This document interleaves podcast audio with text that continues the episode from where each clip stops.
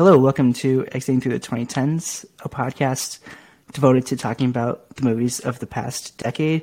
I'm Jack Draper, and with me is the guy who knows 16 people. It's Tyler Harford. Um, what have you uh, been watching recently? Anything, anything good stand out? Hello. Yes. Uh, I would say um, House of Gucci last weekend. Finally caught up with that. Some good uh, Italian Mamma mia! Yes. Yeah. well, depending how you look at it, uh, with with the Jared Leto performance and whatnot, some Mm. interesting stuff going on there. oh, my sweet. Ah, he was doing a lot, as they say. Um, very, very much acting. No, Yeah, capital A acting. capital A acting. Yeah. going on. But uh, no, I, I enjoyed it for the most part. Um, Very long. What is it like two and a half hours? Yeah, yeah, yeah. I would- I would say I was feeling It feels like on length, where you're like, okay, I can still like jive with this. Pretty easily. Yeah, yeah. I was uh, my uh, interest was definitely held throughout still, but um, yeah, uses Adam Driver well. Yeah. Mm-hmm. It, yeah, Adam it's- Driver. Uh, three three notable performances this year, right? Yeah. There was that Annette. I finally caught up with that. What Last was the other one? The last duel, yeah. three, stuff. you know, one of our great actors. Shirtless in all three of them at, at some point. Yeah, Um, Um, there. Engages in sexual acts in all 3 Mm-hmm. Yeah, yeah, of course. and then now he's going to be in uh, the Noah Baumbach next year. Hell yeah. Yeah, yeah, yet again. Uh, for me, like uh, I've been very impressed with the second season of Love Life with uh, William Jackson Harper. It's- Um, I didn't. I skipped out on the Anna Kendrick first season. He's like, I'm not gonna watch something with Anna Kendrick in it in 2021. Uh, and, but and William Jackson Harper is just like a, a pretty incredible lead. He's been in supporting in, in dozens of things, and it's like he knows how to engage with the, with like other people so well. He can have like chemistry with just about anybody. Um, and he's always so animated and like clicked in with material, even if like no matter what kind of role he has. And with this, like it's so true with modern dating. So it's yeah, it's it's really great. He was in um, The Good Place, right? Yeah, yeah, yeah. Yeah, Uh, I first saw him in Paterson. right. Yeah. I wanted. I've been wanting to catch up with Love Life. I think I might uh, get into that over the holidays Mm-hmm. when I have some more time. So Yeah. glad you like it. Yeah, I'm trying to think. Like, I've been also catching up with 2021 releases. Um, like, what did I? I just oh yeah, Licorice Pizza. Yeah, I just saw that uh, last week. Fan- fantastic, one of the best of the year. Pretty uh, undeniable. I'm one of the coastal elites. Yeah, Right? Are you ready to wade into the discourse uh, live on air right now? We we got uh, 30 minutes if you need to. Yeah, how much time do I dedicate? Yeah, yeah. Uh, we got time set aside. I don't. I don't know. I, I just. I feel like there's nothing like that. There's no stone that has been unturned in terms of like what the discourse has been talking about. So it's like, what else do I have left to add aside from like it's meaningless and uh, has no uh, has no place in what the movie does so well.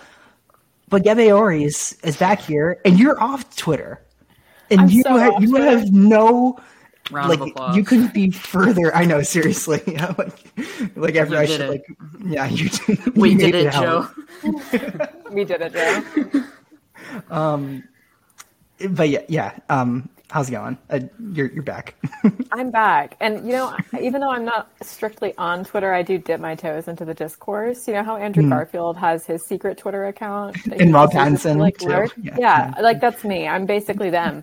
Um, also, an Academy Award nominee. Actually, I don't think Andrew Garfield has been nom- has he? yeah, nominated? Yeah, Oh, okay, okay. It was like Tony Award winner, same diff. Um, anyway, yeah, I, lo- I love a little discourse. Love a little discourse before breakfast. You know what I'm saying? yeah. The morning discourse. So true. Yeah. I What am have you been back, watching though. recently? Oh, This is what, we do I now. watching? I know love you've it. taken a long break from us, I know it's been a whole year. it's It's an evolution. Yeah. Yeah, life life changes so fast. We're Um, done with bits, and when oh, we God. begin this, only prompts. Well, I gotta go if we're done with bits. I'll be honest. um, I have been watching. I just finished the Sex Lives of College Girls on HBO, which was really good. Um, super fun, super camp. Yeah, I also saw that. I forgot. I, Um, yeah. I saw that. Um, I liked it. it's good. yeah, I, th- I think some of the humor is like th- this feels like someone who's like decades older than the characters writing them. No, but, totally. But other It's times, it's really clever and and like well done. So it's like Yeah. I'll take a mixed bag of a college show rather than just a flat out really bad college show. For sure, for sure. It definitely like it definitely reads like it was written by Mindy Kaling, for better or for worse. Um, but I watched that after I got my booster, all like in one day. So I was like, ah, I was delusional. So I was like, this is the best show I've ever seen in my entire life. And then I came out of it and I was like, TV it can actually be good. Um, because then I started watching Selling Tampa, um, which is even better. Cannot recommend Selling Tampa enough or Tampa Baes on Amazon Prime. Um, That was you this week. yeah, I went to Tampa. B A E. oh yeah, totally. It's a like a reality show about lesbians in Tampa. Okay. It's not like a dating show. Adds It's to just like list. it's just like following them. It's pretty great. Nice. So I have plans after this. Literally, like clear your schedule. You will be riveted. Um, I feel like something else to watch after your booster when you're slightly delusional is and just like that, the Sex and the City reboot. Absolutely. Another thing that I haven't watched, but That's a show about um, lunatics and like, literally. yeah. But like on my secret Twitter account, I'm like, oh my god, what happened with Peloton? You know, like did someone die? Did did they kill someone on a Peloton on and just like that, the Sex and the City reboot? Because that's Um, camp. It's it. I don't. I don't even know where to begin. It's, that, that deserves its own like dissertation. Or, That's another episode. I'll be back next week. spoilers, guys. I'm actually the third one here. oh my god. Yeah. Yeah. A lot of good stuff this year. Or a lot of good TV this fall. Truly, I haven't watched a movie Too since much, I watched some this one. say. I'll be honest. I've forgotten how to watch movies. Oh my god. It's a problem. Yeah. Definitely uh, so much TV, and I would say this year, as opposed to recent years, there's been more weekly TV than I Yeah. recently recall. Absolutely. And I personally I prefer that because it's a little easier to keep up with that way. Mm-hmm. But it's like, man, all my nights are like locked, like these shows, these nights. And Well, you and I I'm had the same schedule for Sundays and Wednesdays. hell yeah. The Survivor, Curb, uh, Succession, and uh, Bake Off for a while there. Oh. It's like, oh man, that's that's like all you need. All the genders, Cover all our bases. yeah, literally. that's all the branches of government. Um, so true. speaking of the movie we're covering, um, Totally. funny you bring that up. Actually, Yeah, let's speak about it. um, yeah, let's be let's be the first one to speak about it. Um, Let's normalize actually, the it is kind of- conversation.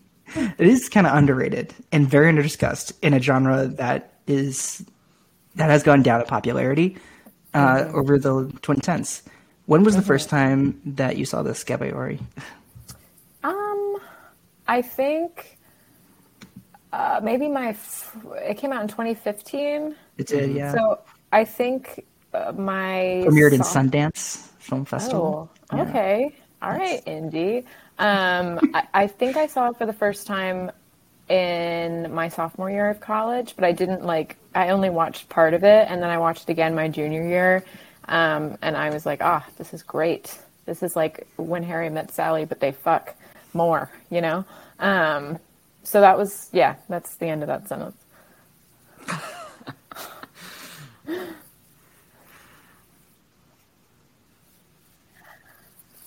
I so there's this author that I love. Her name is Kerry Winfrey, and she writes uh, like romance novels. Um, and she used to run this blog called A Year of Rom Coms, where she would write uh, like a short little. It's basically like a Substack based like type thing um, about a rom com that she watched every week, and I used to like bookmark it and watch whatever she watched. Um, and this was one of them. So she she gave me the recommendation. Oh, cool. Shout out to Kerry. She's Shout out to a real one. Kerry, friend of the pod. Yeah. We do out. follow some- each other on Instagram. So What were some others that you remember? Oh, let's see. Um, that absolutely insane Hugh Grant and Drew Barrymore movie, Music and Lyrics. Um, that I, if no one has talked about music and lyrics, which I don't think they have because it did not come out in the 2010s, like you should have a special episode and let me come talk about music and lyrics because it's Yeah. the most insane thing I've ever seen in my life. Um, yeah, that was like the real standout. The others were like things that I had seen uh, as a rom com connoisseur, a rom connoisseur, if you will, or if you want. Um, yeah, so so there. Excellent. Yeah, for me, this is a um, uh, a, a recent discovery in the pandemic or late in the pandemic. I made this list that I felt insane kind of making because it was better as an idea than actually pursuing to make it. Um, every year uh, since 1940, I would include five movies per year and make like a master list of like these are the five things that I really want to see, and God. it's like it was it was easier to be like oh I, I would know this year or I would know that year a little bit easier, but it's like I don't know about 1961. Like what what even comes to mind? And um, this was um, one of the movies I picked for 2015 Oh, nice. Um, that is just I've always heard really good things about. I had known like Leslye Head- Headland through um, Russian Doll before this, um, or well, technically after, but I did. Yeah. Yeah, Um, and it's great. You know, it's just one of those. Uh, similarly to how we talked about Obvious Childs, that there's not many things like this, and when they're done so well, because the filmmaker and writer understand the best parts of the rom com genre, it can be like, wow, okay, so these things can still have a place in uh, in film today. Absolutely. Totally. For myself, um, just a little background, I guess, since uh, you know, still semi new to the show. Um, I've grown to love rom coms over the year. They might be my favorite genre at this point. Um, someone you know of my age, growing up in the 2000s, straight white male and whatnot, like I wasn't per se like seeking out rom coms all the time. And so I would say in more like recent years it's been like a discovery like wow, I I this genre is like a total blind spot for me and I love it.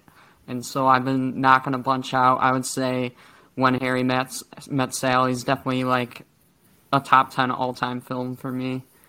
Um, and then there's a bunch of others I could we could get into later, but um, so with this one, when I found out we were going to be covering this one from Jack, uh, I had never heard of this movie until like two three weeks ago.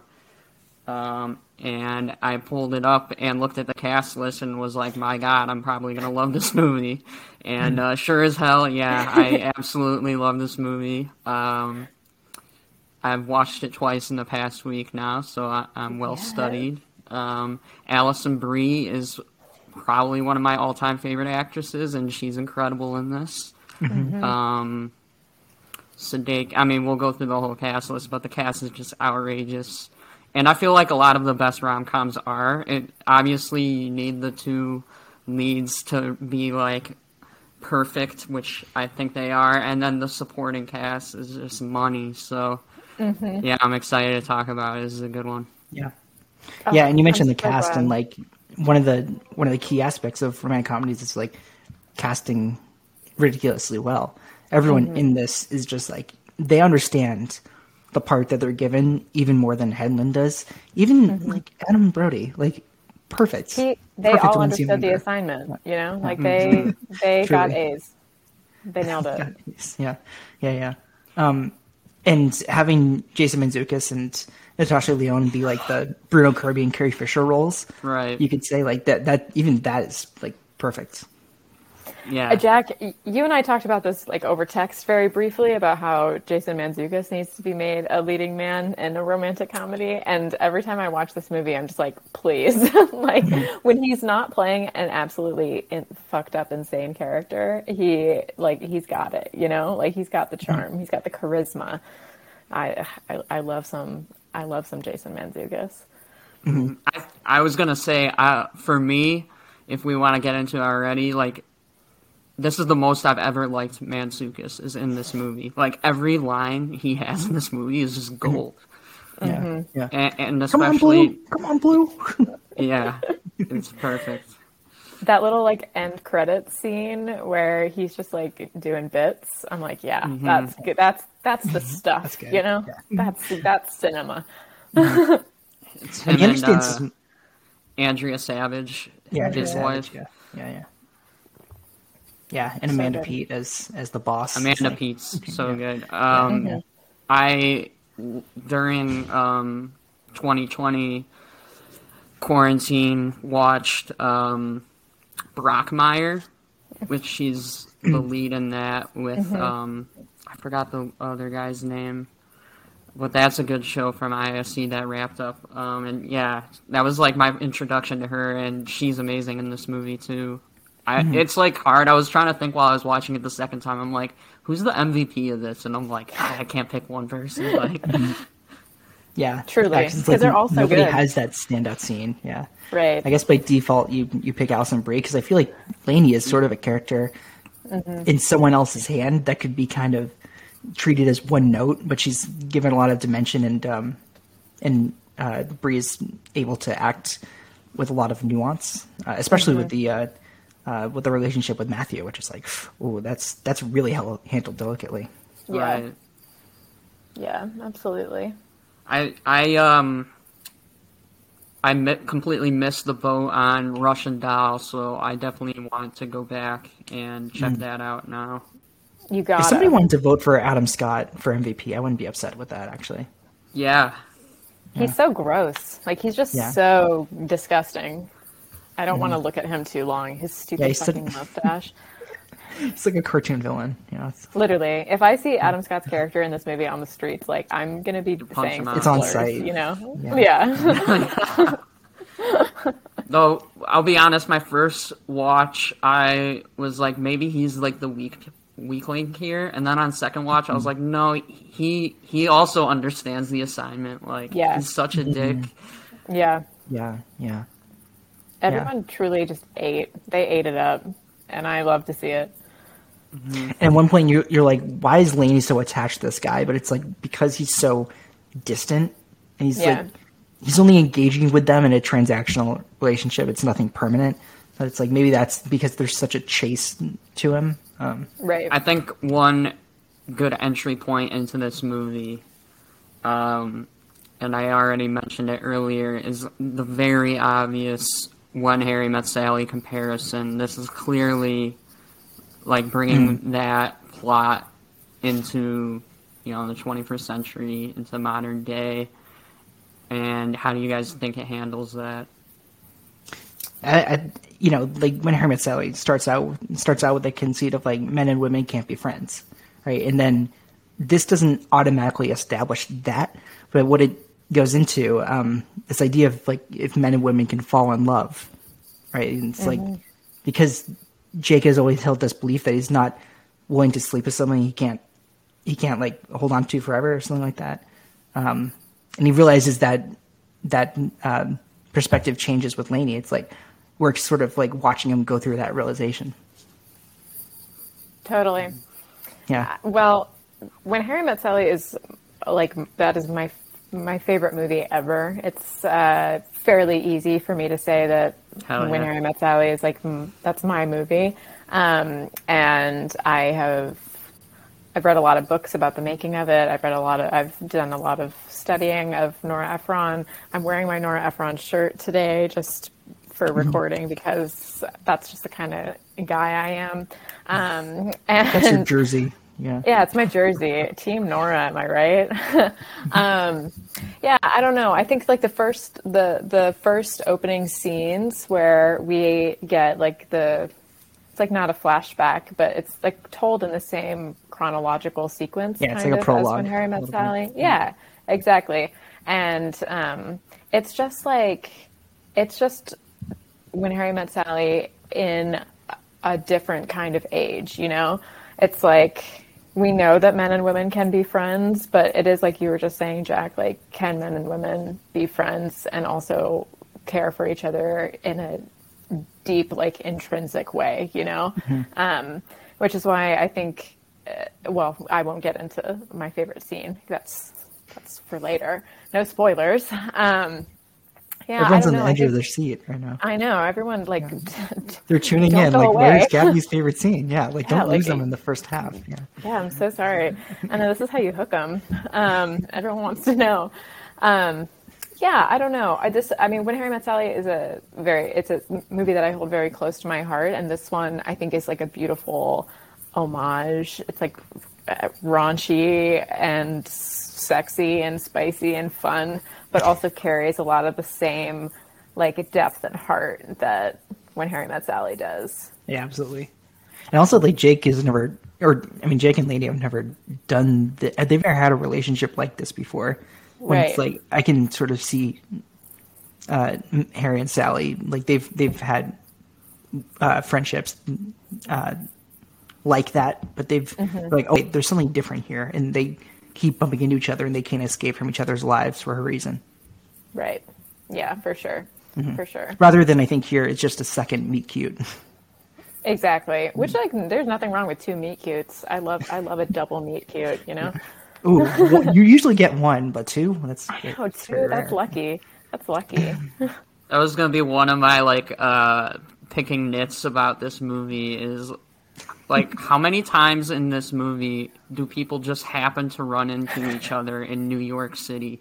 Like is that something that happens a lot? Like aren't there like 15 million people in New York City or something like In there like sure Manhattan alone, I think there's 15 million. yeah. yeah, yeah. I, I do love how much of like a kind of an asshole Jake is. Uh, like it's not a very yeah. cleanly written character at all. Um, Mm-hmm.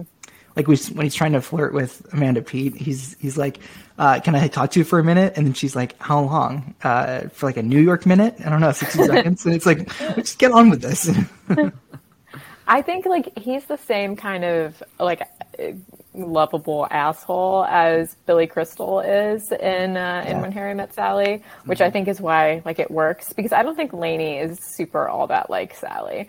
Um, I know that they're different That's true. movies. It's not like we're making a reboot moment, um, but Yeah. like this isn't when Jake know. met Lainey. Yes. with Jake met Lainey. Um, but yeah, I don't know. Lainey, like, she and Sally have very different, I think, character arcs. Sally's very neurotic, very, um, you know, just she's she's got her her life and she's got her lifestyle. But like Lainey is the Katz's deli scene always. You know, like that's just the way that she is. Good way to put it. Yeah. Um, which I think is great. Like it's it's a fun way to keep the keep the story fresh. Yeah. And then Manzukas is uh, the old old lady. I don't have what she's Totally. having. Yeah. God, Rob Reiner's mom. Yeah, yeah, yeah. yeah. um, yeah, because it's not so much like they have to admit. I think from one of their first hangouts, they kind of know that they're in love with each other, but they like neither of them want to pursue it. Um, and and I think with the case with Harry and Sally, of course we can stop comparing, but it's like they don't know that they love each other until they sleep with each other, and then like the catharsis. Uh, that's when that's when that comes in in that movie. But then here it's more like no, but Jake is going to be deeply unhappy with Amanda Peet if that begins to be um, continued. And then, yeah, and when he calls her in the jail, um, on the police station, he's like, "Yeah, I would rather like fuck up with you than be perfect with Amanda Peet or something." Um, It's like, yeah, that's kind of like the thesis of the movie. It's- right, and it's also like again, sorry, we'll stop comparing it, but it's interesting that we like do. the- We just we just it's just like this is what's going to happen. Um, the that the turning point moment for like both couples it, when in terms of Harry and Sally, it's when they sleep together. But for Jake and Lainey, it's when they like kind of have the opportunity to sleep together towards the end of the movie, and they don't. They're just like, I think we're in love with each other, and Oh, then yeah. it's like, ah, that's the that's the um, the climax, as it were, but not really. A- Ayo, nothing like a sex joke. Um, anyway, um, so I just think it's interesting the way that those like that trope kind of gets reversed um, in. I almost said while you were sleeping. That's a different movie. A, a, a great movie though. That's a good one too. yeah. yeah, yeah, I don't mind it. Yeah, Sleeping with other people. I, I thought you were about to bring in sleep, sleeping with the enemy. Also, I was like, man, we're, these '90s movies. Let's go. Let's do it. Um, but yeah, that's a key scene definitely when they're in bed, um, and they're both like you can tell they're both both in tears and they're comforted e- by each other. Like they've both just gone through some shit. Um, one thing I was thinking, uh, let's say, um, Jake doesn't run into uh, Adam Scott's character in the restaurant that day. Like, do you th- how do you think things would have gone? Like, That's would his relationship have continued with Amanda Peet and her son? yeah. There's there's like a part of me that that wants to think he calls up Lainey, no matter what, and running to Matt. He's just that's going to be the the trigger that has it has it be that day rather than uh, later on in the relationship. Because he's someone like like he, he's having a friend leave his life, but really it's the love of his love of his life um, that's leaving him. Like it's it's a partner, but it's also someone that he's going to be really unhappy to like lose his life. Well, you know, because she serves both as a best friend, but also as a really great girlfriend. And I think only Amanda Peet serves as a really great girlfriend, from what we see. Yeah. I think the part of me that loves rom coms and loves uh, the arc of a romance says that, like, of course they end up together. Of course he calls her. Of course they get they reunite. But I think like the realist part of me is like people often settle for complacency in their relationships. It's much easier for you to say, "I'm happy with this person," and just continue to be content. Because I don't think he was you know, living a horrible life with Amanda Peet. You know, he had a relationship with her son. Um, they were perfectly happy. But She knows a place with cheap tequila. right, exactly. Like that's all you could ever want, right? Um, but yeah, I don't know. I think in relationships we we do tend to if we get into a, a like a rut or a complacent spot, we just kind of stay there. So the uh, if Jake and Lainey are out there in real life, I am kind of wondering if Jake gets his act together and calls her. You know? I agree. I, I feel like I'd like to believe at some point that would happen. Like there would be some other type of trigger, like just him and Amanda Peet's character having like regular problems, and and they become unhappy. They split, and he, you know, as they say in the movie, Facebook's. Uh, Why not just say that out loud?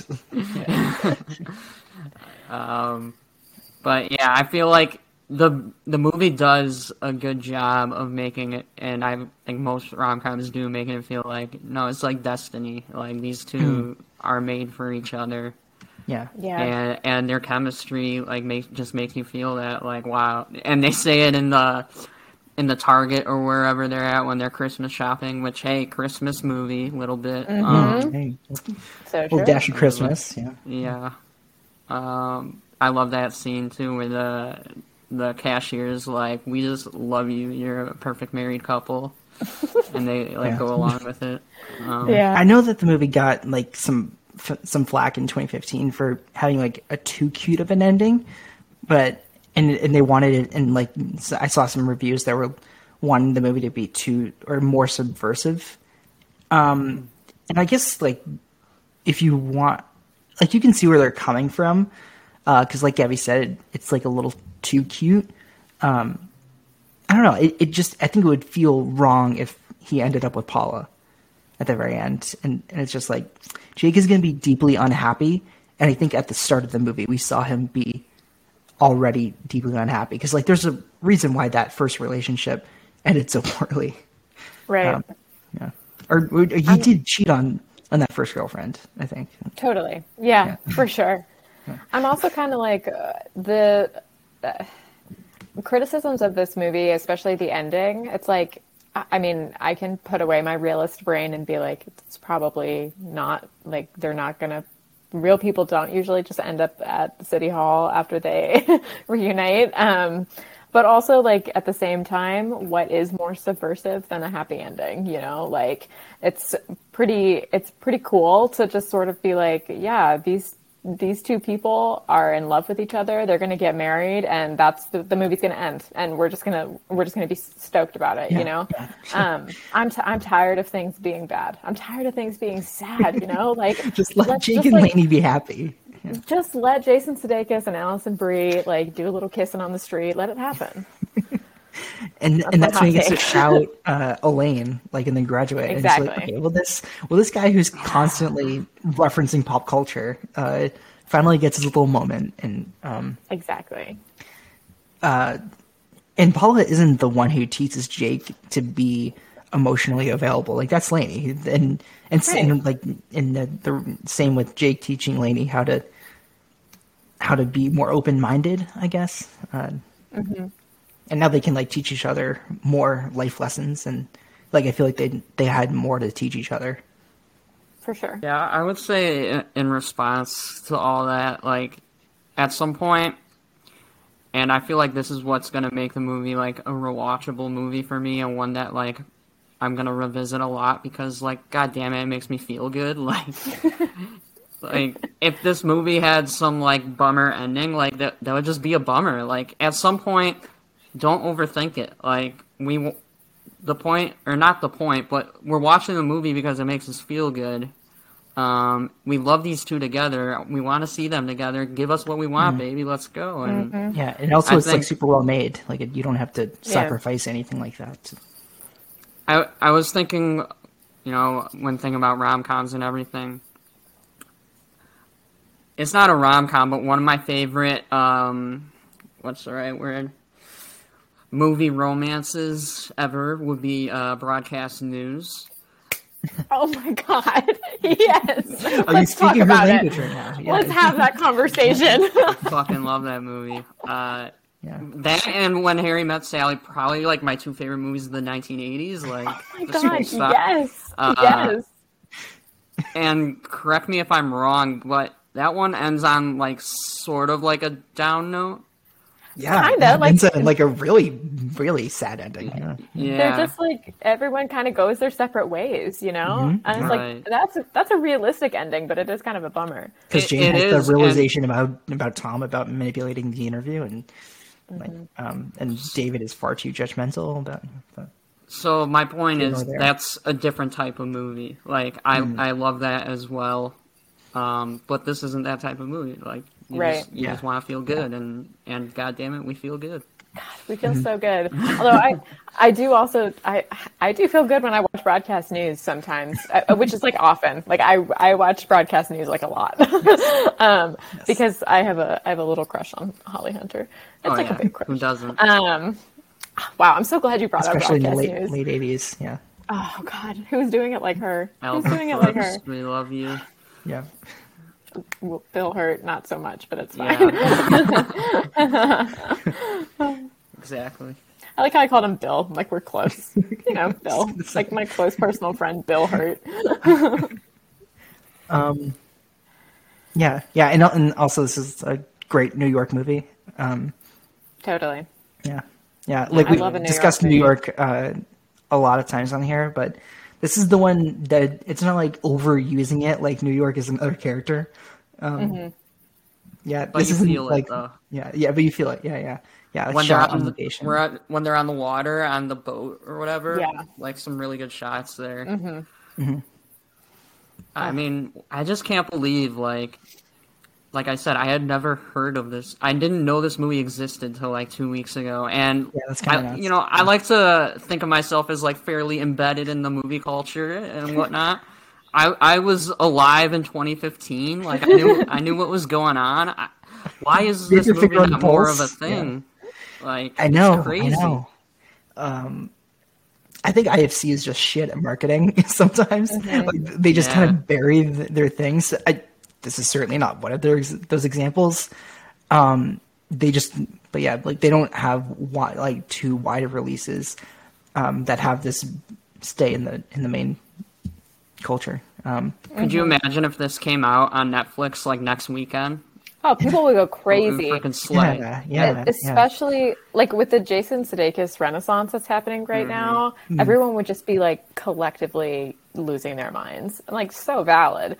Um, yeah, I don't know. Like I feel like Jason Sudeikis was never uh, like anyone's maybe anyone's first pick for like a leading man in a rom com. Um, because you know he was like the SNL guy. Like he was he did like that type of shit. You know. Um, But now he's he's kind of. and of same with Alison. Brie. Like she was Annie from Community and True Right. from Mad Men, and like they, Right. they were so pigeonholed in in their tel- TV And shows. And, like Community was another thing though that definitely was not as big as it should have been, especially by 2015. When at that point was it on uh, freaking Yahoo already? oh my god, Um, I think so. Yeah, but yeah, I finally caught up with Community late, um, and then also loved her from Mad Men. She's been in some other good movies too. Um, Yeah, trying to think what else. she was in Happiest the. season. I was just about to say she was in the most depressing lesbian Oh Christmas God. movie of all time. Right. Happiest season, not a great rom com. No, pretty pretty much a bummer start to finish. But Kristen Stewart, she's she's she understood the assignment just by being foreign. but I I don't remember Sudeikis having a- any other dramatic role where it's like he really got to dig deep into a character that someone wrote for him. But I think this is like the most dramatic I've ever seen Sudeikis. Um, He's kind of a shitty guy, but it's but it's not like he's hard to watch. Like he's he's just kind of like unaware and deep commi- commitment issues. Yeah, totally. And like, I don't know. I think uh, there's like a lot of. I, one of the things that I appreciate the most about this movie is how completely fucked up and flawed both of the main characters are. I think we are kind of used to seeing rom coms where it's like, oh, this woman meets the perfect guy, but he fucking sucks and she has to change him or, you know, like vice versa. But in this one, like they both kind of suck and they just, they grow together. It's not like they're changing each other or like, it's not like they have a, a set goal of fixing one another, you know? It's like they're just growing as people and, um, they're they're friends. That's what you do with your friends. You become a better person if you have the right friends. Um, and I think that's kind of what's happening with them, which is great. It's very refreshing. They see a little bit of each other in, and like they wish that they can change what they see. Totally. well. Yeah. yeah, yeah. It's like Annie, or oh my god, Annie Lainey. That's uh, she has that panic attack when Matthew calls her, and uh, and it's like, oh my god, you're reacting to this way about some mustache uh, gynecologist, and and like, Right. yeah, and like the movie is kind of not making fun of her, but it's like, this, what do you see in this guy? Exactly. Yeah. What do y'all think of the? And I caught this definitely on my first watch, but even more so on the second watch. There's definitely some type of undercurrent of like some racial stuff going on in this movie, where like the movie feels very like conscious of and aware of the fact that like this is a very like white movie and anytime like any people of color like come into it it's like commented upon. Um notably like that scene where they're like shopping at target and she calls him out for like some like subtly racist comments. I just found Yeah, that interesting that the pretty movie was jarring, like yeah. making those points but i thought it was like really well done. Um so Yeah. I think it's like, I mean, I think this is also part of a commentary on the rom com genre as a whole, which is historically very white. Um, romance as a like media concept is pretty much white predominantly. Um, and so I think like by inserting those comments and by inserting some self awareness there, um, it was like I don't want to say that they did anything groundbreaking because like the two leads are still like you know cis white straight people, um, but it was like a like an acknowledgement of the whiteness of the rom com genre. Right. Yeah, that's a good way of looking at it. Um, and then he's and then yeah, Jake tries to pass it off as being like, well, I'm just trying to paint you a vivid picture, and it's like, was were the details really necessary? Like when he's trying to Right. talk about a black woman he slept with. Um, But But then like it, it doesn't um it doesn't like think on it like too long. It's like it's like boom there and then it's like back to jokes, back to good and right back to banter. Um, yeah. and it's and it's like yeah, yeah, it's like Gab, what Gabby said. Like, is that the characters checking off that box, or is it the movie in Leslye Headland being like, um, Right.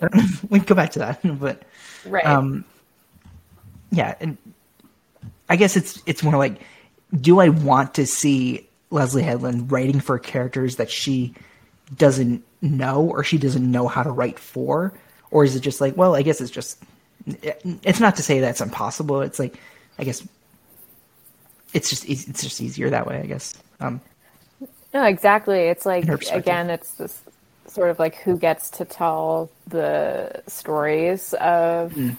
um, people whose stories are historically not told in this genre and any genre, like not specific just to rom coms or romances as a whole. Um, yeah, I don't know. I think also it's interesting.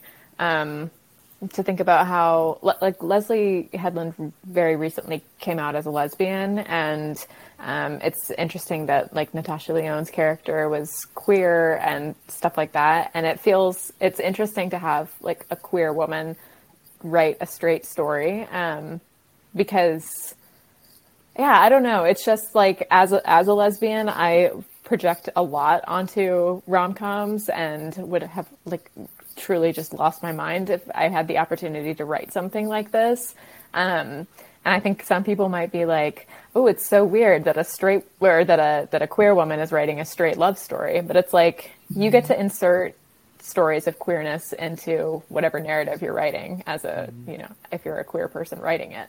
That kind of devol- devolved into a tangent, but I love to talk about. no, we're here for it. So. anyway, No, uh Lainey's uh friendship with Natasha Lyonne's characters definitely feels notable too. I was gonna ask um if uh Leslye Headland was uh queer and so that's good to know. I didn't know that coming in. Yeah. Um yeah, and and she based this relationship with Jake and Lady off her own relationship with a guy, uh, which is ultra interesting. Um, yeah. it was I saw in an interview that she was like Bachelorette, her first movie before this was about being single in New York, and now this is about being dating in New York, and how those two movies like uh, talk to each other. You know, Right. I, I meant to watch Bachelorette before this, but I got Ha- has she? So after this, she did Russian Doll, and then nothing since then, right? she was scheduled to do something for Star Wars, but then she dropped out, Yeah. I, which yeah. is insane. Right. No, it's a but whole other also thing. like go talk you know, live your truth, queen. Yeah, Um, get the Disney money. yeah, get the Disney money. Mm-hmm. Yeah, I don't know. I'm I'm very curious to see what she does next. She has a very interesting trajectory as a like as a filmmaker. Um, also, her working relationship with Natasha Lyonne is really cool. Mm-hmm. Um, Natasha Lyonne is queer coded, like right, Yeah. like she definitely has queer. Do we really believe that relationship with Fred Armisen? I, I don't. It's gotta be fake, Yeah, right? It's, gotta- it's PR stint. like no offense, but um, Yeah. yeah, I don't know. I can't even remember another time that we've seen a movie focusing on a sex addict. Like I think that's that's kind of like played for Nymphomaniac Volume laugh. One. Clearly, you haven't seen Shame. Jeff. Oh, that's, oh fuck, that's right. We've covered that. Yeah. Um, well, I guess I guess with like focusing a comedy on it is also Yeah. interesting. Like, uh, like, like Lainey is functional. Like she's not like, oh my god, I'm s- like she talks about her horniness, horniness, and like desire for Matthew, and like it's very open and frank about it. But it's it's not it's yeah yeah. I, I, seeing it depicted this way is is refreshing. For sure. I also think it's interesting too. I think when like when people describe media or other content as like very sex positive, that kind of like it just means that the characters are like yeah, they're not actively shaming anyone for having sex, but I think mm-hmm. this movie is actually sex positive in that it just it depicts a woman like having sexual desires, acting upon them and like she's not really punished for it. Like she is Yeah, dealing with her down, yeah. own Right. Like she's dealing with her own internal struggles and growth, but that would be the case, you know, like regardless. That's just like kind of how life works. Um, and I, it's very, it's very refreshing to see like women enjoying sex and sexuality and stuff like that. And then the movie calls out Jake for mansplaining uh, masturbation, and That scene is so funny. Yeah, that's a good scene. I, I gotta go home. I, me too. You Yeah. live here. Like the way that it's just like I have that bottle of cranberry juice like that he was using. I like it was from Trader Joe's. Like I could tell, you know. I just thought that was really funny. Yeah, I think another character that reinforces all that is Amanda Peet's character because she's she kind of like um she resets the power dynamic with uh, Jake from where where he's used to. Um, you know, obviously she uh, her company buys him out, and so then she's his boss, and then obviously they're both pretty into that. Um, but then when they finally go out, she's like makes it clear like, no, this is on my terms.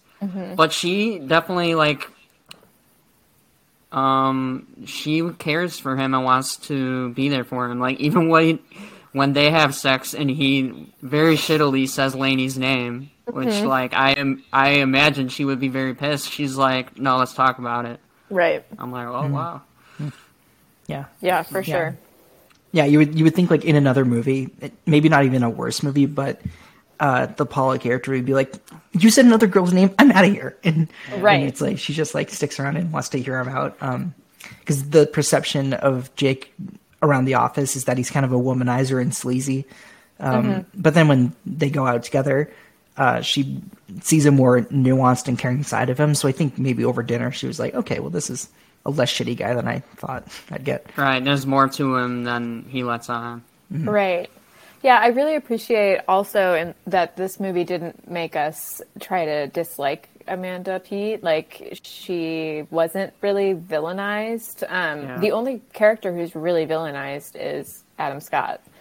Like rightfully so, because he sucks. Um, but I think we're we're pretty used And to then even the, the end with the final conversation, Right. it's like, wow, there's there's like a really long history here. Right, right, and it's uh, we're we're used to seeing the um, like the female competition in a move in a rom com be this like raging bitch like Parker Posey, and you've got mail like you just don't you don't want to be around her, you don't want to you are rooting against her. But I never found myself actively rooting against Amanda Peet. I was like, this is uh, she's just wrong place, wrong time, wrong guy, you know, like. Yeah. but Yeah. she's not an asshole. yeah, definitely, yeah, wrong, yeah, wrong guy. I think. Or, I think I think also like Jake is in the wrong place for someone that Paul is looking for. Um, Totally. yeah, and I, I, I- I, I'm uh, willing to bet that uh, um, Matt and Emma are very uh, unhappy together. Like just like they'll have the kid.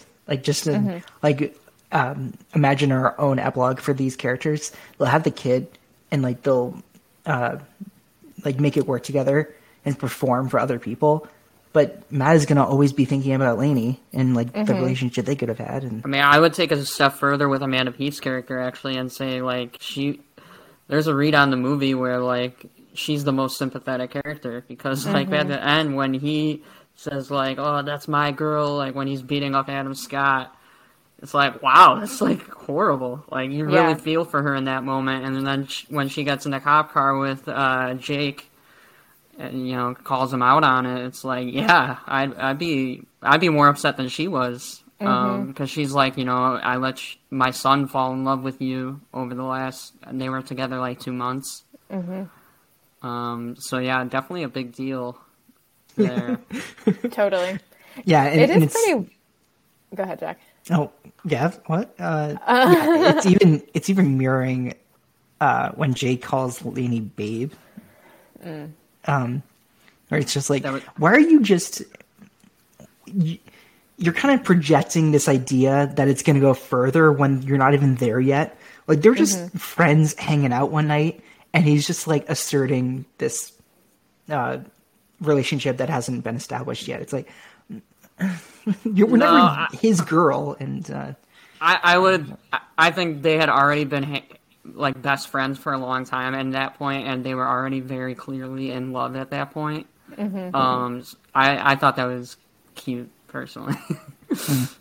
I yeah, I thought so too. Because like, I don't know. I I've never like been secretly pining for my best friend or anything like that. But there's like a there's a like a special intimacy that comes along with like pet names and nicknames for your close friends. And I think if you do happen to be secretly in love with them without maybe even realizing it, like that sort of subliminal like endearment just kind of comes out. Um, I don't know. I I also I all my friends have little pet names. I call all my friends uh, babe or some variation of uh, of that. So maybe I'm just biased because I'm a little simp. yeah, definitely. well, Lainey and Jake are my best friends now, so I'm going forward in life. I'm just gonna refer to them as babe when I rewatch the movie. Totally, as you should. You're gonna start people calling people cocaine because they. Yeah. yeah, without you, we wouldn't have the West Wing. That that's a good one. That's a good one. Yeah. um. Yeah, yeah, yeah. This one, this one's just really, like, so well put together, and you can't just, you can't deny like how good Sudeikis and Brie are together. Um. And yeah, and, and it's it just makes you wonder why we don't have more romantic romantic comedies. Do we have any theories? Like, because this the loss of the romantic comedy is sort of tied into the loss of the movie star over the over the decade a little bit. Yeah. Mm-hmm.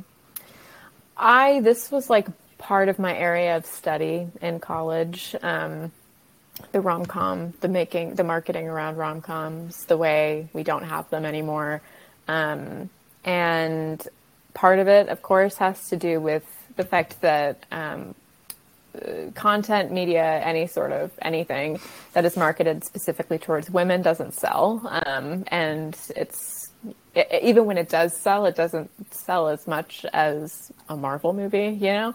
Um, and so it's like not it's not a it's not something that attracts um, production companies or anything like that. I, the I, I also work in a bookstore, so I'm kind of in tune with publishing and stuff like that.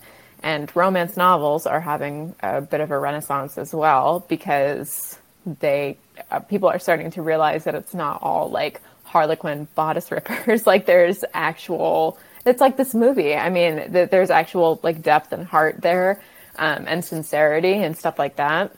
And I think we've seen parts of the rom com come back, like on streaming services, like like Netflix with uh, that.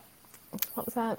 Uh, with Zoey Deutch, uh, set it Oh, up. um, set it up. Yeah. Yeah. Yeah, like cute, right? Um, but then it like kind of stopped, you know, and now they're kind of leaning into like campy, horrible holiday movies and stuff like that. Um, yeah, so I don't know. It's a it's a pickle because these kinds of rom coms do sell, and the more people are aware of them, the more people will watch them and like them and Yeah. fall in love. Yeah, and you, you would think like they need to sell them just with a twist this time. Like, oh no, it's rom com, but like it's Mm-hmm. it's like in the old west. Like- I don't know. Right, or like with queer people, like yeah, right. literally. It's like and it- it's like people. is that the twist or is it just right? something Well, else? it's the, the thing is that it's just like people are expecting the formula because the formula mm. is there. It's the same formula that's yeah, it's like any genre. Yeah. Right, exactly. But people people like I don't know, lost their nut when Happiest Season came out because it was like billed as a holiday rom com um, with two women. I I have some questions about the marketing of that, but you know, like people will go wild for anything that's a little different but still in the same Mm-hmm. sort of general category. I think we're the three people wrong people to ask, but in 2015, I'm going to imagine that IFC was was like, I don't know how to market this without having it seem like any other rom com, and how how special this one is uh, compared to any others that are still being made Um, right. in the decade. Yeah. Yeah, I feel like you're right uh, that it, it- there was like a kind of a renaissance in recent years where people were tuning into all the Netflix rom coms that were coming out. Um, the difference with those is, at least for me, all those movies coming on there, uh, they're all with people I had never heard of before. Um, and that's very different from when, you know, rom coms come out in the 90s, 2000s, um, have some of the biggest movie stars in the world, you know, Julia Roberts, um, whoever. Sandy And- B. Yeah, aforementioned. Yeah. Uh, Gosh, so oh good. yeah. Um, so that's a bummer to me, but at the same time, I'm like, you know, do I really want to see like Chris Evans in a rom com? like, like we we just need better movie stars too. Like I don't know. Sure. Yeah. Right. Yeah. But then I guess it's like, where did Julia Roberts and Sandra Bullock start out in their in their um, formation of people that we come to know um, who stars star in rom coms? Rather, it's like we just drop Captain America into a romantic comedy. It's like because you're so well known for playing another character. It's like it's hard to. I mean, granted, like he's gonna play other people, but it's like seeing you in a romantic comedy. It's like I'm just a guy in New York City. Like that's what. but Right. um, but that's just like a pro- another problem with having so many actors being pigeonholed to uh, playing superheroes. Yeah. And there was like like during the 80s and 90s when Meg Ryan, um, Sandra Bullock, Julia Roberts, when they were becoming movie stars, they built it off of the chemistry that they had with their co-stars, like with these male romantic leads Tom who Hanks. Right. And like you look at Tom Hanks, you look at Bill Pullman and While You Were Sleeping or Richard Gere and you're like those are not the you know maybe Richard Gere because like I can't who am I to deny the truth of that man. He's like he's a spice. Um but like the other two you wouldn't say oh yeah those are like my perfect romantic hero. But the the movie star attractability comes from the chemistry that they all have with their with their co-stars um and that's what like made them stars i think if i saw chris evans in a rom-com i like i wouldn't i wouldn't see it because i'd be like this would suck Yeah, I agree. Yeah, because it's But- like since the two leads find each other so attractive, so you so does the audience, right? 'Cause it's like right exactly their chemistry is so good, you buy into it even mm-hmm. even stronger. Let's say Leslye Headland wrote this exact movie now, and it starred Tom Holland and Zendaya. You mean to tell me that movie wouldn't make like well over a hundred million dollars? Like, people would it see totally that. would it totally would right It, it would be a big deal. I have a Yeah. pretty strong feeling. yeah So for you, sure you just need to get, yeah, the right leads, and yeah, let, let's bring rom coms back. God damn it. Mm-hmm. god damn God it we're damn doing it. it right now Yeah, it's yeah, us yeah. it's on to us I'm, I've I'm been seeing trying like to all push the this. phones are going off the rail. Like, yeah. I've been trying to push the rom com agenda for the majority of my adult life, and I am not going to stop now. Damn it! I also think that there's a post just go with it world. Mm, um, so That true. it's that it's sort of like uh, tell me about it. you can say that again. Um, yeah, like Paul Rudd and Amy Poehler made this movie in 2014 that sort of is very uh, genuine romantic comedy, but buried underneath it is just every um, what to expect when you're not expecting. Uh, just go with it. It's every trope that we that we've seen, but they're it's done like in a very loving way. It's just, um, and I I think that maybe scared some people off. Like, okay, they had they know all our tricks, um, but that's not to say it can't be done now. It's Totally. I totally agree.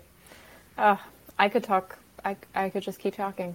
I could just keep talking about the the the way the rom com has been misunderstood for all these years. Mm-hmm, I won't, but like I could. yeah, and even like with someone like Sudeikis who's known for being so schlubby and just like, oh well, then like, like who's gonna take you seriously until you find the right role for you?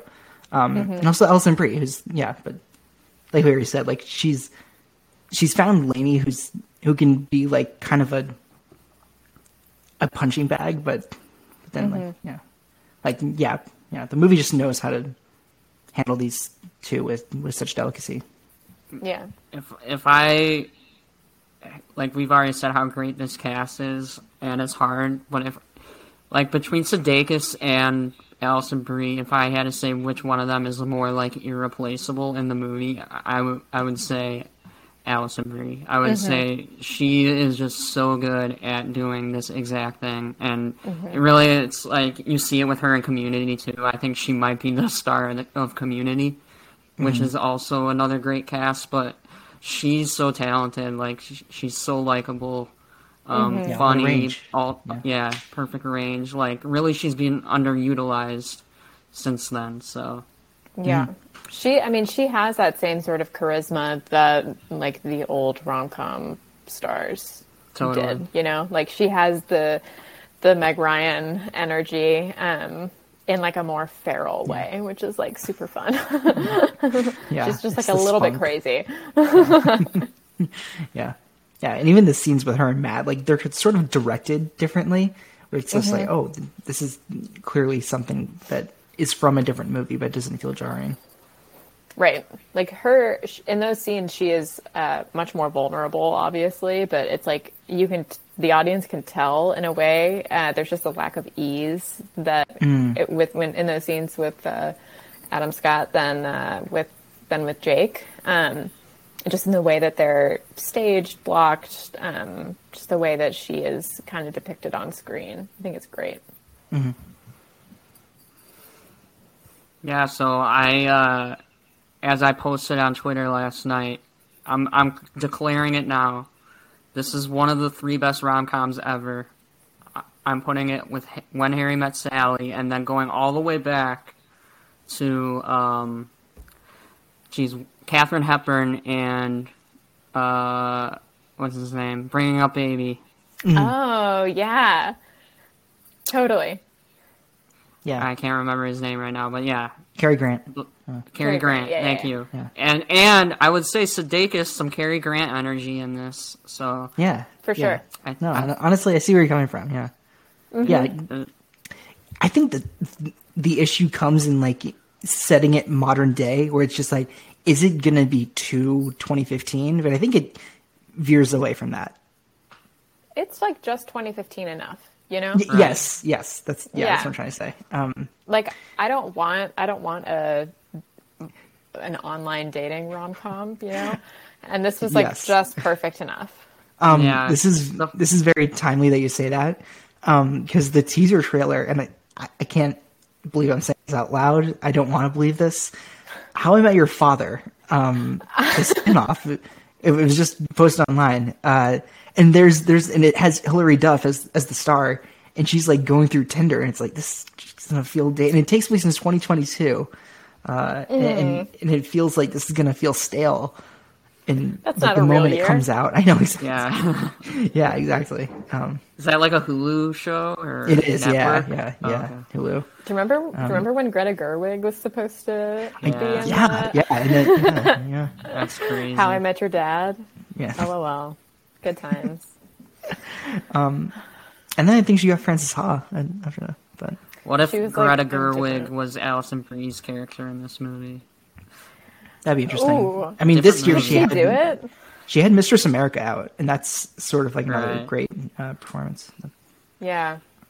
of like a similar Yeah. spunk and, and like life. But I think like Alison Brie just has a certain like, I don't know. Yeah, you Like, can't I- replace her. There's Yeah, nobody. like I love love some Greta, but I don't I don't know if she's got it. Like I think Greta Gerwig is a little too like I don't know. You know? like she, like I just think Alison Brie's got something that she doesn't. it's a Like, completely built- different energy. Right, Yeah, she's built definitely. a little different. Yeah. Yeah, and now you say Sudeikis is replaceable. Who do you who do you swap him out with? Oh man. Um, Because I don't know. I, don't, I have no. I have no qualms. You know, I could see Sudeikis being replaced with like any of the SNL guys from that era. Like I Mm-hmm. could see Andy Samberg in that role, especially after seeing Spader. Palm Springs. Yeah. Spader. Yeah. Uh huh. I just like I don't know. I don't know why. Well, I you say the SNL generation uh, that he's a part of. Uh, Bill Hader has um, a train wreck out this year, so it's. Oh, sort of yeah, like totally. him that's who I meant. Did I say James Spader? I meant Bill Hader. We knew who Okay. he meant. I was like, oh yeah, God, Jay- Could you imagine if it was James Spader? I'm very uncomfortable thinking of that. Oh god. All the gin Every- joints in all the world. Who who is that? Fresh Sleeping with other Ultron. people, everything is the same, but James Spader is the male lead. Could you imagine uh, James Spader mansplaining masturbation? No. That's okay, moving on. Yeah. Anyway, I don't want to picture that. No. No, but I could see I could see Bill Hader in this role. I think like Mm-hmm. any of the um, that whole that whole uh, like early 2010s uh, SNL generation was Yeah. built of like the same type of man, you know, like they were just all different shades of the same dude. Um, and I love them all, but like I think any of them could have could have done it. Not that Sudeikis isn't great because like I do love him, but Because Well, like he's he's very like ener- he's very animated. Um, Yeah. But also there's an undercurrent of sadness. Mm-hmm, Even pre uh, Lasso.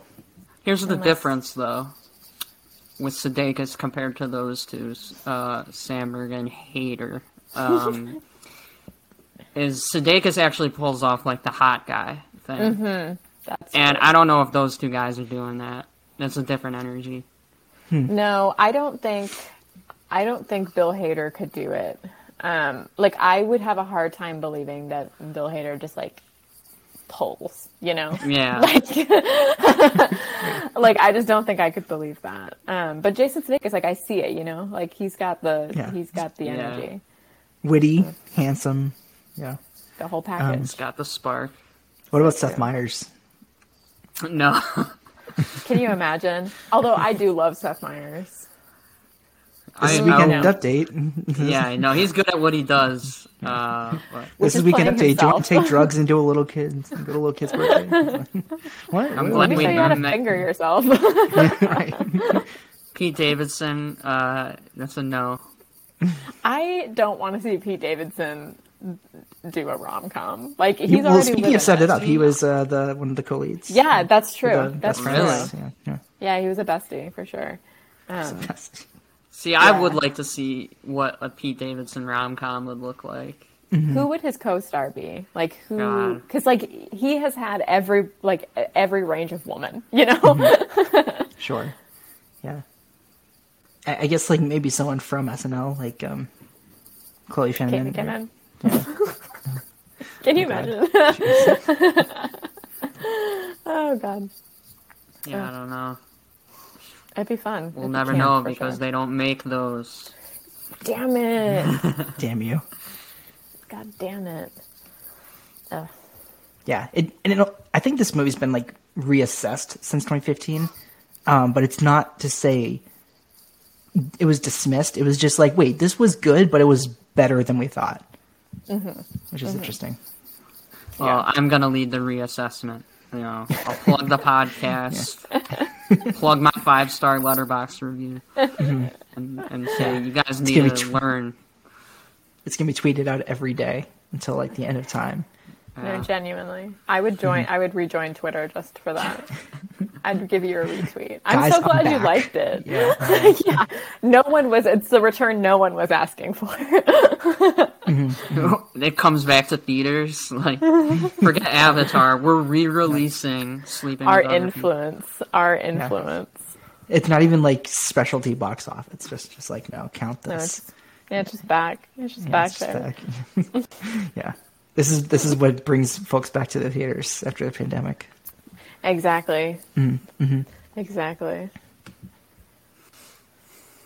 Um, I love Billy Eichner as the sex addic- addiction Oh yeah, lecturer. I forgot that he that was him. Yeah, that's that's just That like really, a really funny only in the idea one that- scene, right? He did, yeah, yeah, just like the one line, kind of. Mm-hmm. Um, Leslye Headland had the idea um, of like, wouldn't it be funny if we had Billy Eichner as the as the sex She was right. host? Yeah, she was right. Yeah, It has similar. This is going to be an embarrassing sentence to say, but it has similar energy as uh, in the Fault in Our Stars movie when uh, when Mike uh, Birbiglia again? plays Mike Birbiglia plays the uh, like the cancer group leader, and it's just like the entire time I'm watching it, I'm like, that's Mike Birbiglia, you know. Not that I'm actively watching The Fault in Our Stars in Mm-hmm. 2021, but you know, So that's my car.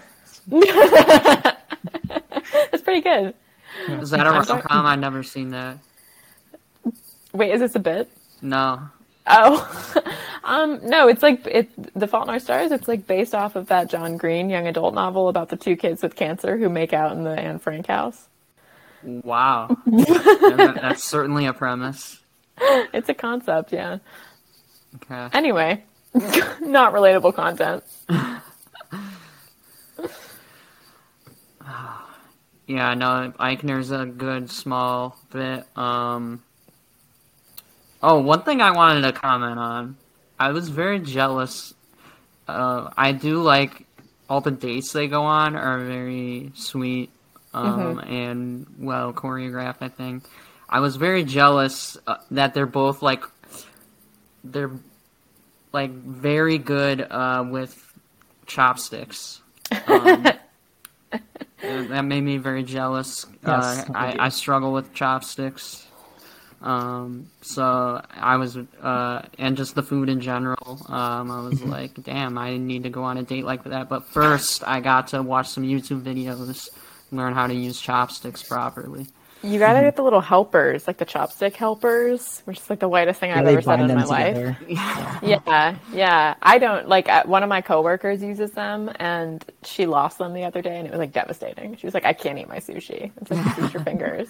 Yeah, because if I take someone on a sushi date and I, I pull out a fork, they're gonna be like, bro, that's that's enough. It's a red flag. It's a red flag. Hard red flag. You don't even Oh, have a chance to defend yourself. It's just Nope. Um, yeah, yeah. There's that, and then there's that part. Um,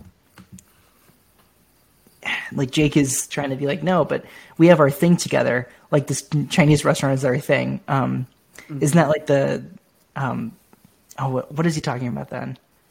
Um, the DJ. Oh, right. Oh God. right. Yeah, yeah, yeah, yeah. Yeah. Yeah. And it's and it's like, DJ. oh, like he's just gatekeeping everything. He's very salty together. in Yeah, yeah, Right. yeah, yeah. Right. Which is fun. It's like just fun. It's fun to Mm-hmm. watch. Yeah, and because everything ends up like a little bittersweet, you're like, oh wait, but I want Jay to improve on like Mm-hmm. like how he's treating Lainey, but it's not like it's not like he's doing anything abusive. It's just like you're like painfully self like you're unaware Mm-hmm. of everything you're saying. Right. I feel like you uh, you can really feel the growth with both their characters um, from beginning to the end of the movie, especially especially with Sudeikis. So like that opening scene with him, he's I'm like, man, he's a dick. Uh, Yeah, he's a to mess. his girlfriend in that scene. She pushes him on the car. I'm like, hell yeah. Yeah. Um, and they actually did that. They were actually like in the streets of New York filming that. Like it wasn't like rehearsed cool. or anything. Chaos. That's sicko mode, truly. Didn't uh on our episode last week for Uncut Gems, Kerry Winfrey, she said she was like, because there's also that type of scene in Uncut Gems where Sandler and Julia Fox are arguing in the street in New York City, and Oh, she's yeah. like, "Oh yeah, that's something you see all the time, and like you see it in this movie too." Yeah, yeah. that's very. Does someone get life. clipped by a taxi? And Just Not another non-touching. Tuesday. yeah, yeah, exactly. That sounds like my how Saturday long- night. How long do we think it take, takes Jake to realize who he's seeing at the end scene of the movie is actually Matt, or does he keep on like trying to figure out who it is just because he's sitting there with Paula? Because I kind of think he knows right away, but he's just trying to like think of what he's gonna do, not think about who it is. That's a good question. I wasn't sure Mm. either. I think from his angle, because like he's behind him and he's like on the other side of the restaurant, it does seem like it would be hard to like tell for sure that it's him. Right. And you're not just gonna like go punch a guy out without knowing for sure that it's the right person. It's a Oh, risky someone like gamble. Jake, yeah, yeah, Yeah. Risky gamble. Although I I do suppose if he knew what um, Matt's wife looked like, she was on the other side of the table and he could see her face. That's Well, true. I don't know if they had met before. Um, Yeah, I wouldn't be surprised if there was some scene we didn't see of Jake trying to stalk Matt to be like, "Who is this fucking guy that that Lainey keeps talking about?" And it's like, because he would just take it to that that level. And this is how good these characters are written that we can infer all this um, that we don't see, and when the movie ends. We've done a pretty thorough job Yeah, I was just gonna say. investigating. We've Yeah. we've uh, pushed the rom com agenda, which is like kind of all I do in my life. Yeah, this is the we. Alison Brie agenda. Yeah, the Alison Brie agenda, the the James Spader agenda. Oh my god. Just kidding. Yeah, it is interesting, like how silent Leslye Headland has been recently. Um, but I know Russian Doll is like in the can, but it's just I don't know. Must must have been COVID that pushed it back. Oh, so they are waiting. doing the season two. Yeah, Okay, good. Yeah, Annie Murphy. yeah. You should really start that. You it. you you dig it.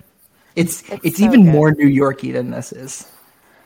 Yeah, truly. Yeah, Because like a bodega is like a critical part. It's Mm-hmm. oh, it's so good. yeah. Oof. It's, it's and three people. who- yeah, yeah, yeah, yeah. They run into like I don't know. Uh, who's like the first person that popped into mind was Woody Allen, but that was Oh, terrible God. to say. Not him. Yeah, I see- no. I see him on the street. He's getting pushed. They go to uh, Adam Sandler's jewelry shop. Yeah, Oh God, yeah. He's in character. Yeah. all the time.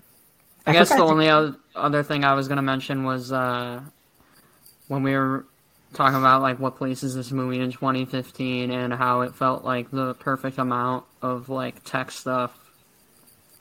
Like the Facebook mentions dated a bit. I think like I was pretty. Sometimes people mention like Facebook, um, but not that often anymore. It's not like a daily thing. I don't think. Um, like it was maybe back even then in 2015 it was starting to go away but and then like the way they show texting in the movie feels kind of 2015 compared to a movie even a couple years later you, uh you seen personal shopper um Yeah. which is more like i feel like movies now the way they incorporate iPhones most do, it feels a lot more organic than than they did in the first part of the 2010s. I Yeah. I guess. fully agree with that. Yeah. Um, I mentioned Love Life, the new HBO show, at the start of the episode, and what they do in that show, they divide the screen in half and have the text be one half of the screen, and then the show is the other half. It's like, okay, that's I like that more than when texting is just a bubble of the answer Yeah. and, and response, and it's like that can be kind of tacky. But Yeah, it's the yeah, It's the eighth you just want something with the most visually imaginative that can. That can right, be. right. Or the emailing and uh, you've got mail, very organic. So good, so good. Brings Yeah. us back. There's that famous gif of like Hanks blowing his fingers, like Yep. when he's about to start talking about, uh, he's about to enter his film bro era in that scene. mansplaining the Godfather. Yeah, that's right. Literally. I do that every time I'm gonna send a tweet. Genuinely. Love to do a visual thing on a podcast. Right. It's funny you bring up Facebook and that Gabby, you're, you're here um, because you're you're on our social network episode, one of our first oh episodes. yeah, yeah. And, you know, like something you'd you'd hear that was expressed in social network is like Facebook me. You'd hear that a lot. It's like, what did we hear that a lot? And, um, No. Like no, we didn't. Yeah, and even Jake comments trying on to it, make like- things happen. yeah, like wait, who, that was weird to say out loud. Um, Yeah. God. Wow, I forgot that I not to make it about me, but I did forget that I was on to talk about the social network. That was in my deep in my social network era. I know that was over two years ago now. yeah, That isn't that that's disgusting? Insane. Yeah, That's insane. That It's makes me feel like a granny. Good I know. lord. Yeah, I know. We're old. Social network. Uh, interesting rom com. Yeah, Yeah. totally. Like it's it's Yeah. it is the gay movie if you think about It it. is. Andrew Garfield was robbed. That's what he should have gotten. Are you team uh, Garfield or team Timberlake?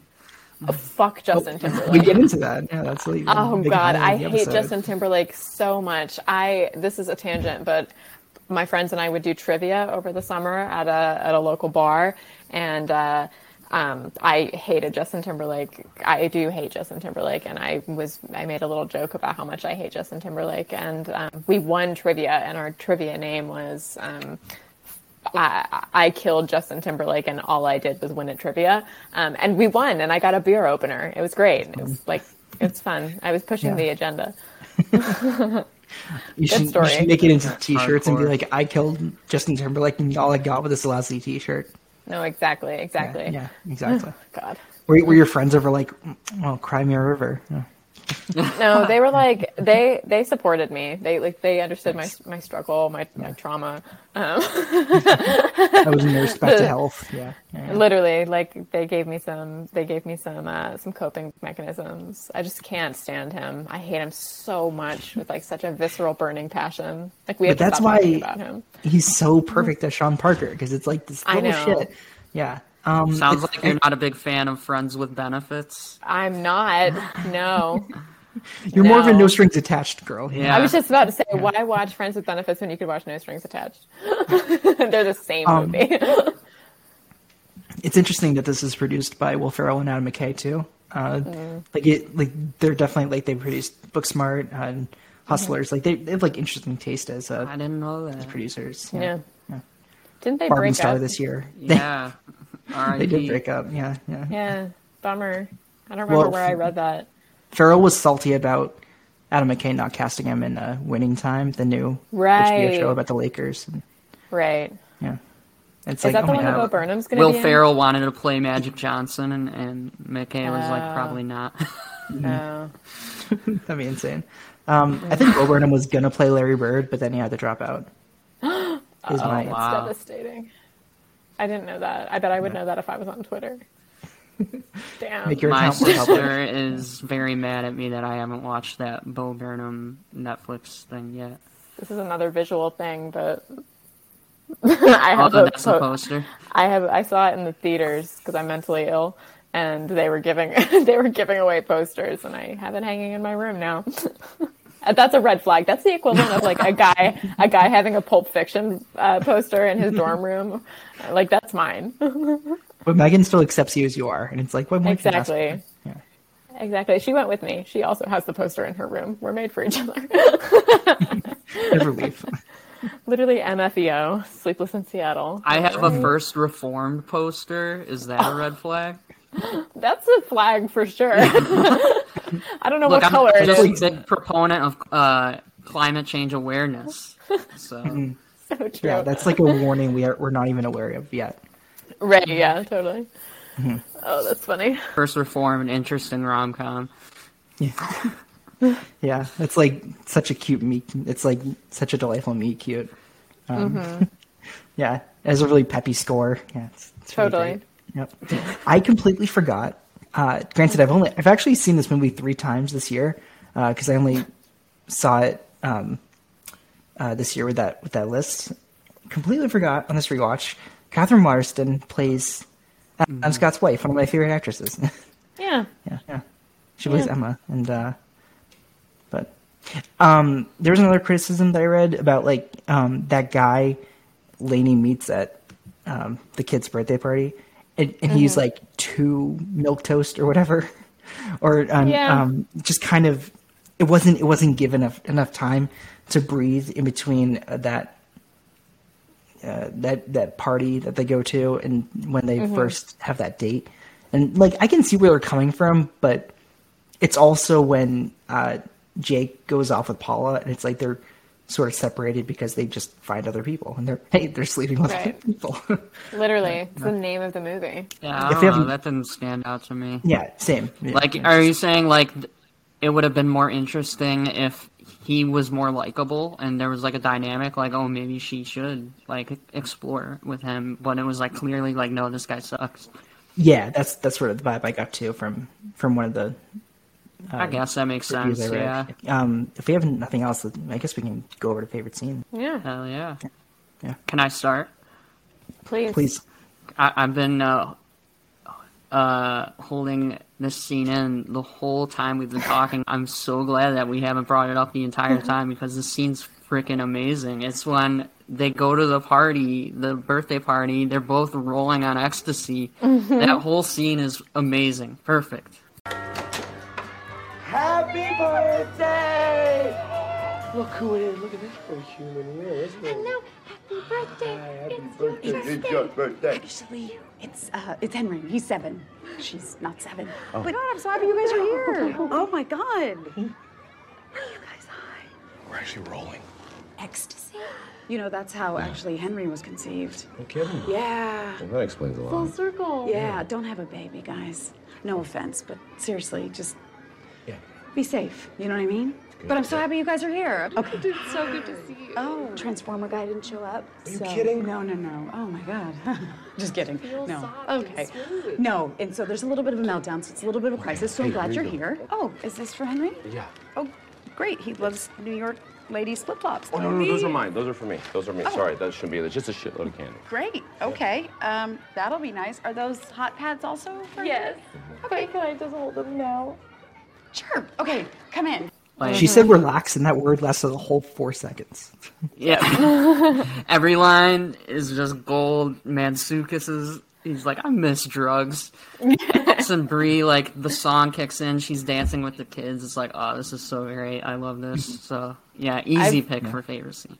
I've like rewatched that scene on YouTube just like when I need to feel something, you know, because it's like so fun. It's just so good. Yeah, yeah, yeah, yeah. And he wants to be inside her, like hard. And she's single right Yeah. now. That's really good. Totally. Yeah. Totally. It's Jake's friend. Yeah. yeah, yeah, yeah. That's a great pick. Gabs, do you have yours?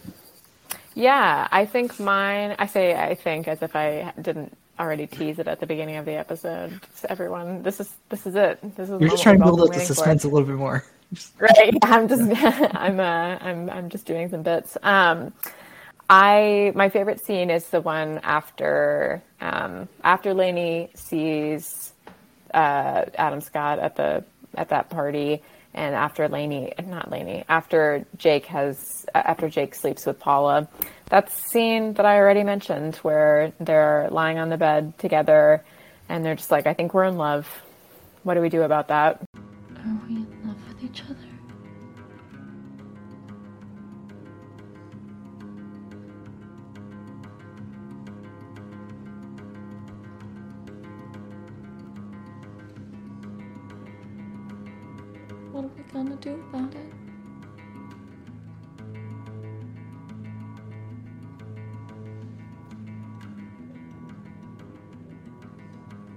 What do you wanna do?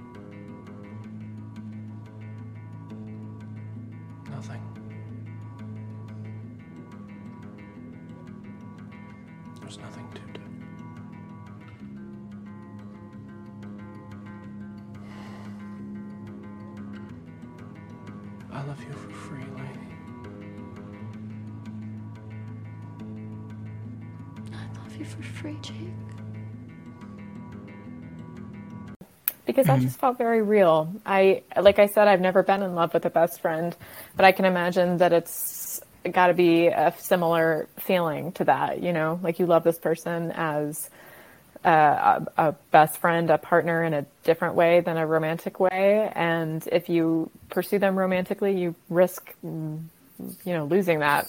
Um, or it could be great. So it's, I don't know. It just felt very real, very, very authentic. And I, I like that they didn't try to like act upon it. They both were just like letting themselves be vulnerable together. I love some vulnerability. Yeah, you love to see it. And I think the do. vulnerability that Jake suddenly realizes goes into my favorite scene, uh, the phone call at the police station. That Hey, baby. Jake? Yeah, yeah, yeah. Uh, how you doing? Um, I'm, I'm fine. Where are you calling me from? Hey, did you know they don't have a separate jail for cool people who fucked up? Just one big old jail for everyone? Jake. What happened? Well, I uh, I ran into our old college buddy Matthew Sopacek. Baby, what did you do? Well, I um, I uh, sort of beat the shit out of him. Fucked up his life a little bit. What it was. Why did you do that? I um. Well, I just um. I just really miss you. You know, I think about you, like all the time. You know what? The the word "think" i- i- is wrong because I, I don't actively do anything. You're just here.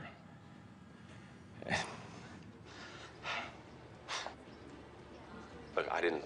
I didn't think I'd remember you. You know, I thought I'd, I'd forget about all all of it, and I uh, I didn't. You know, I just uh. I know we're no good at this shit, and that's why we agreed to stop seeing each other so we wouldn't fuck it up. But but I want you to come back. I need you to. Because uh. Because I'd rather fail with you than than win with anyone else.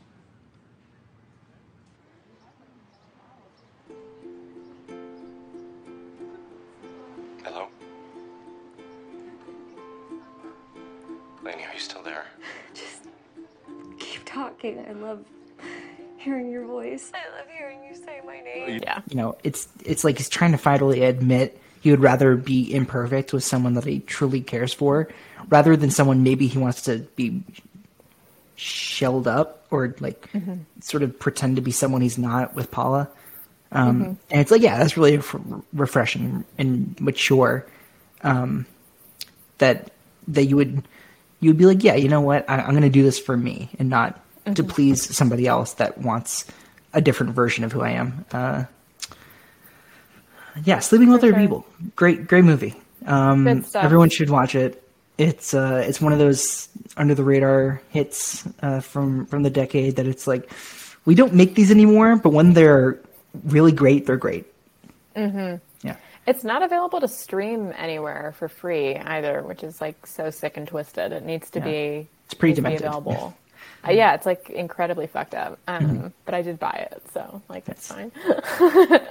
well, if you could share that with the rest of us, yeah. Yeah, well, listen, listen. At the end of the episode, I'll give you my discount code. Hashtag sponsored. Hashtag not an ad. I mean, none of us have AMC Plus here, which is a real bummer. Is it on That's- AMC Plus? What I mean, it, it doesn't That's- sound is like that a real thing? place to watch movies, but That is disgusting. yeah. I subscribe to AMC Plus. Uh, well, I did to get this movie. So. Maybe it's on there because like the Alison Brie Mad Men tie-in. That's like Oh, their main maybe. Possibly. I don't know. It's God, on she's IFC as an add-in for Amazon Prime, and it's like that's obviously because it's distributed Right. by them. Uh, Yeah. and also, I'm just realizing that this is an IFC movie, and also Brockmire is. So I mean, that's maybe. a- Oh, Yeah, Brockmire. If you want some more Amanda Peet, again, I do recommend that. That that show is a little uh, Ted Lasso-ish. Um, so it's like four We did- seasons.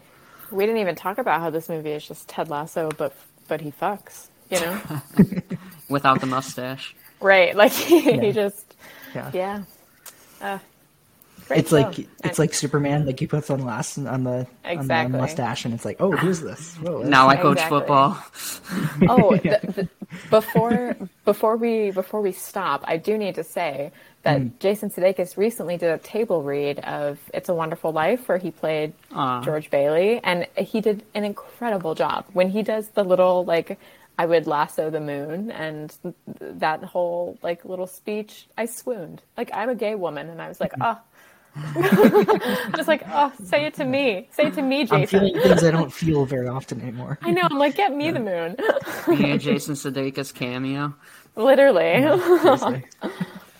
anyway. yeah yeah and it you know like i i think we haven't mentioned yet like there's certainly like a career of his that you can that you can maybe want to spot where it's um pre and post olivia wilde yeah. Yeah, true. He was with her at uh, this point during the movie, right? Mhm. I hope believe she's doing so. well. I think she is. She's directing a movie coming out Yeah. next year, I think. So. Yeah. Dating Harry Styles. Like That's feels right. like she's doing okay. yeah living everyone's dream Maybe we'll Yeah. get that rom com. God, actually that would be so good. Yeah, I was gonna say that would be interesting. because we haven't covered him uh other than um that bit part in uh Book, booksmart Oh, I thought you were talking about Harry Styles, and I was like, Harry Oh, Styles was in oh, right, Booksmart. That's what I was seen that- thinking too. I was like, I've seen that movie so many yeah, times. yeah, I should have established that yeah. Yeah, and I, and I just double checked um, that they got together in uh, 2013. Yeah, and then Okay. so it's like, hmm. So like, Ted Lasso comes out last year, and that's when they broke up. So it's like, oh, well, that's interesting. But Interesting. um, yeah, and always, yeah, like doing well. Like he's won an Emmy. doing like, all right. Yeah, yeah. Like he's fine, you know. Like I feel like he's doing all right. He's living his best life. Yeah. He's So with true. Elaine. Yeah, yeah. exactly. yeah. Elaine. Um, Gaily Lori, thank you for being here. This has been an absolute Oh. delight. Yeah, well, Thank you for having the me. door's always open. Aw, so nice. I love coming on. It's always a pleasure, Yeah. a privilege, my honor. Very fun. Thank you for introducing the movie. Oh, I'm I'm a new so glad you liked it. I'm so glad you yeah. liked it. Do you have one more rom com recommendation that you're like, wow, this one? It doesn't have to be from this Mm. decade. In fact, like, do you have one that's pre 2010s that you're like, this one doesn't get the love it deserves? Let me see. I ha- I usually have like a lot of rom com memorabilia in my room. Um, most of it is When Harry Met Sally at the moment. Um, I'd recommend any of the Nora Ephron trifecta. Of course, the uh, You've Got Mail, Sleepless in Seattle. When I Harry still Met haven't Sally. seen Sleepless. Ooh, you you'd gotta, love it. you gotta, Yeah, you gotta. rocks. Um, yeah. Also, like I would heartily recommend While You Were Sleeping with Sandra Bullock and Bill Pullman. Yeah, me too. Um, that's also a great Christmas movie. So Yeah. I, I and that's a think, um, Chicago movie, I believe. it's a Chicago movie. Yes, exactly. There you go. Represent. Uh, this is My Life is Nora Ephron's directorial debut, and that one Mm. is also great. Yes. I would also recommend reading Nora Ephron's writing. She's a fantastic essayist, or was rather. Um, and I Feel Bad About My Neck is a wonderful essay collection. She's just a brilliant, brilliant writer, and it sucks that she's no longer with us. Yeah. But it's also very nice to see one of her best friends, Natasha Lyonne, is involved in this, uh, just Yeah. to add some layer of uh, authenticity to where this movie is pulling from. Right. Uh, do you have anything to like plug or promote or want to shout out? Or are you just like you're just living? You're just I'm chilling? totally like I'm vibing. Um, I would shout out. Uh, oh, I work for. I would like to shout out my my podcast production company, Not Sorry Productions. We uh, we're great, and I would love it if you would listen to some of our shows. And by you, I mean the listener. We work really hard on them. Thanks. nice, awesome. Um, yeah, I can be found on Twitter, uh, Jack A Draper. Ty, we're we're still there. Why Mm. why why do we do this to ourselves?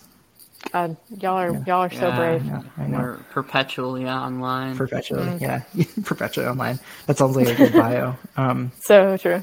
I have some writing on film on my own personal medium and Simple Cinephile, Gabs. Um, wow, that's R.I.P.. yeah, weird. Um, and Boston Hassle. I uh, oh yeah, this is the part that I usually announce where it's streaming, but it's streaming nowhere except for AMC Plus, which, which is not a real sentence. Um, and next week is a really big. Blo- it's just, honestly like next week week's episode, we're like reversing roles. Like I've never seen this one. Uh, it's called Bridesmaids, and Roy Deschanel will be here for that one. You've never Oh. seen Bridesmaids?